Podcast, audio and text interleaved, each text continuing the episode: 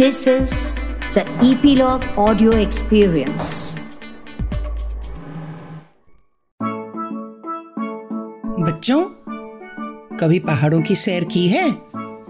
पहाड़ों की ऊँची ऊँची चोटियों के बीच जब गोल गोल सड़कें घूमती हैं तो हमें छोटे छोटे गाँव नज़र आते हैं।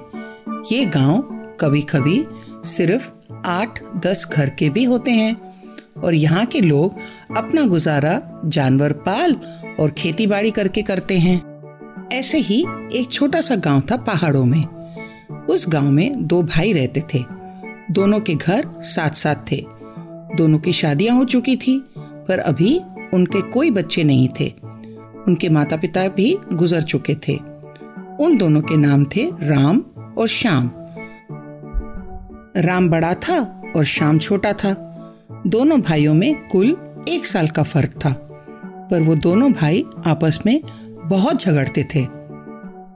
मैं हूँ आपकी दोस्त कांता बहार और आज मैं सुनाऊँगी डॉक्टर कुसुम अरोड़ा की लिखी हुई एक और नई कहानी। ये कहानी आप तक लाए हैं इपीलॉग मीडिया। तो चलो, सुनते हैं कहानी इन दोनों भाइयों की। राम को कुत्ते बहुत पसंद थे। उसने एक कुत्ता पाला हुआ था, जिसका नाम था शेरू। राम को बिल्लियाँ बिल्कुल पसंद नहीं थी। वहीं दूसरी ओर, शाम को बिल्लियाँ बहुत पसंद थी। उसे कुत्ते बिल्कुल पसंद नहीं थे। उसने एक बिल्ली पाल रखी थी, जिसका नाम उसने काली रखा हुआ था, क्योंकि उसका रंग काला था। दोनों भाइयों के पास एक खेत था। दोनों भाई उस खेत को बारी बारी से जोतते और काम करते। जो भी अनाज उसमें पैदा होता उससे रोज़मर्रा में जितना चाहिए, उतना रख के बाकी का अनाज बचाते। उन्होंने एक गोदाम बनाया हुआ था अपने घर के पीछे। बचा हुआ अनाज वो उसमें रखकर सील कर देते थे। ये अनाज बहुत कीमती होता है। जानते हैं क्यों? क्योंकि पहाड़ों में जब सर्दी पड़ती है और चारों तरफ़ बर्फ़ ही बर्फ़ होती है तो वहाँ के रहने वाले लोग इसी इकट्ठे किए हुए अनाज को और साथ इकट्ठी की हुई लकड़ियों को जलाकर अपना गुजारा करते हैं और इंतज़ार करते हैं कि कब बर्फ़ पिघलेगी, कब बसंत आएगी, ताकि वो अपनी खेती बाड़ी कर पाएँ। इसीलिए बारी बारी से वो खेत जोतते। बड़े जतन से अनाज को इकट्ठा कर गोदाम में रखते। शाम अक्सर राम से झगड़ता कि उसका कुत्ता शेरू रोज रात को भौंकता है, जिसकी वजह से वो सो नहीं पाता। और राम शाम पर चिल्लाता और कहता, तेरी बिल्ली कभी दूध गिरा जाती है, कभी दही झूठा कर जाती है। इन्हीं बातों से पूरा गाँव परेशान था। गाँव के लोग अक्सर शांत मिजाज के होते हैं। लोग सोचते कि ये दोनों भाई एक दूसरे से कितनी नफरत करते हैं। आज भी यही हो रहा था। शाम भी चिल्ला रहा था और गुस्से से कह रहा था, तेरा कुत्ता शेरू रात को दो बार भौंका और मेरी नींद खराब हो गई। इसीलिए मैं खेत में सुबह पानी नहीं लगा सका। इस कुत्ते को यहाँ से भगा दो, नहीं तो तू दूसरे गाँव चला जा। राम भी चुप नहीं रहा। वो बोला, तेरी हिम्मत नहीं मुझे गाँव से जाने को कहने के लिए। तू निकल तेरी बिल्ली ने सारा माखन चाट लिया। अब हम खाना कैसे बनाएँगे? उनका झगड़ा सुन गाँव का मुखिया आ गया और दोनों को धमकाते हुए बोला, हम पहाड़ों में शांति प्रिय लोग हैं। तुम दोनों ने हमें बहुत तंग कर रखा है। खबरदार, जो अब तुम्हारी ऊँची आवाज़ सुनाई दी, दोनों को गाँव से बाहर निकाल दूँगा। बेवकूफों अपने अपने जानवरों को तो देख लो। प्यार से एक दूसरे के साथ खेल रहे हैं। दोनों भाई डर गए। ये सच था, शेरू और काली में घनी दोस्ती थी और ये लोगों को बड़ा अजीब भी लगता था, क्योंकि ज़्यादातर कुत्ते बिल्ली जो होते हैं, वो एक दूसरे से बचते फिरते हैं। फिर दोनों भाइयों ने देखा कि शेरू और काली एक दूसरे के साथ मौज मस्ती कर रहे हैं। फिर अपना समूह लेकर दोनों चुपचाप अपने अपने घरों में घुस गए। जानते हैं बच्चों? पहाड़ों में ना अंधेरा जल्दी हो जाता है और सूरज भी सुबह जल्दी निकलता है। तो एक रात सब सो रहे थे। सो ही रहे थे कि शेरू ने ज़ोर ज़ोर से भौंकना शुरू कर दिया। वो चुप ही नहीं हो रहा था।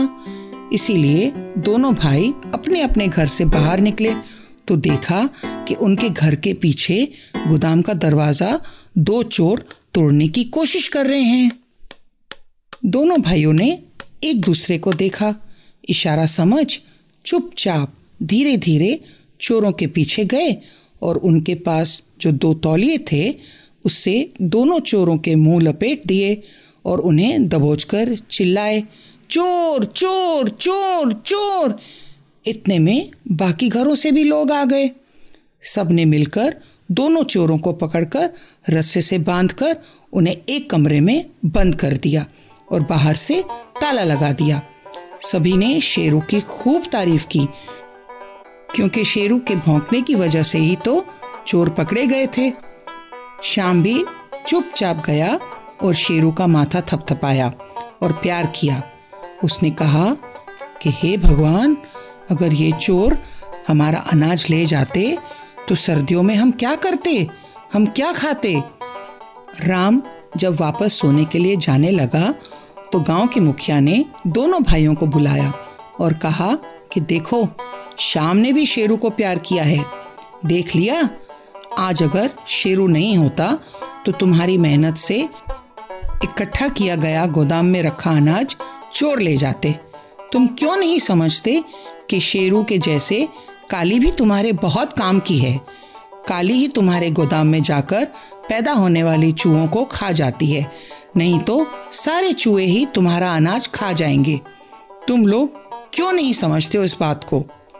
दोनों भाई एक दूसरे को प्यार से देखने लगे और फिर मुखिया ने उन्हें कहा, दोनों भाई, मिलो गले, एक दूसरे के, और सोचो कि आज के बाद कम से कम अपने पालतू जानवरों से ही सीख लो कि कुत्ते बिल्ली एक दूसरे के दुश्मन होने के बाद भी इतने पक्के दोस्त हैं। तुम लोग तो सगे भाई हो। तुम लोगों को मिलकर रहना चाहिए। दोनों भाई बहुत शर्मिंदा हुए और एक दूसरे से गले मिले और उन्होंने कहा कि आज के बाद हम कभी एक दूसरे के साथ झगड़ा नहीं करेंगे। कहीं कोई बात होगी भी तो आराम से बैठकर, मिलजुल कर उसका निवारण करेंगे। मतलब उस प्रॉब्लम को सॉल्व करेंगे।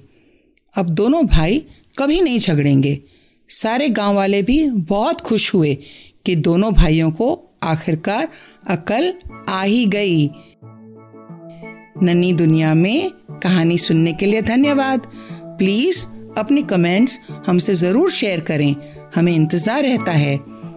यदि आप एप्पल पॉडकास्ट यूज़ करते हैं तो हमें रेट करना ना भूलें। और आप ईपीलॉग मीडिया की वेबसाइट पर भी नन्ही दुनिया सब्सक्राइब कर सकते हैं। या अपने मनपसंद किसी भी पॉडकास्ट प्लेटफॉर्म पर, जैसे स्पॉटिफाई गाना जियो सावन एप्पल पॉडकास्ट वगैरह, अपनी सब्सक्रिप्शन कंटिन्यू रखिए, ताकि आपको नोटिफिकेशंस मिलती रहें। मैं कांता बहार, आपसे फिर मिलूँगी एक नई कहानी के संग। आपकी अपनी नन्ही दुनिया में।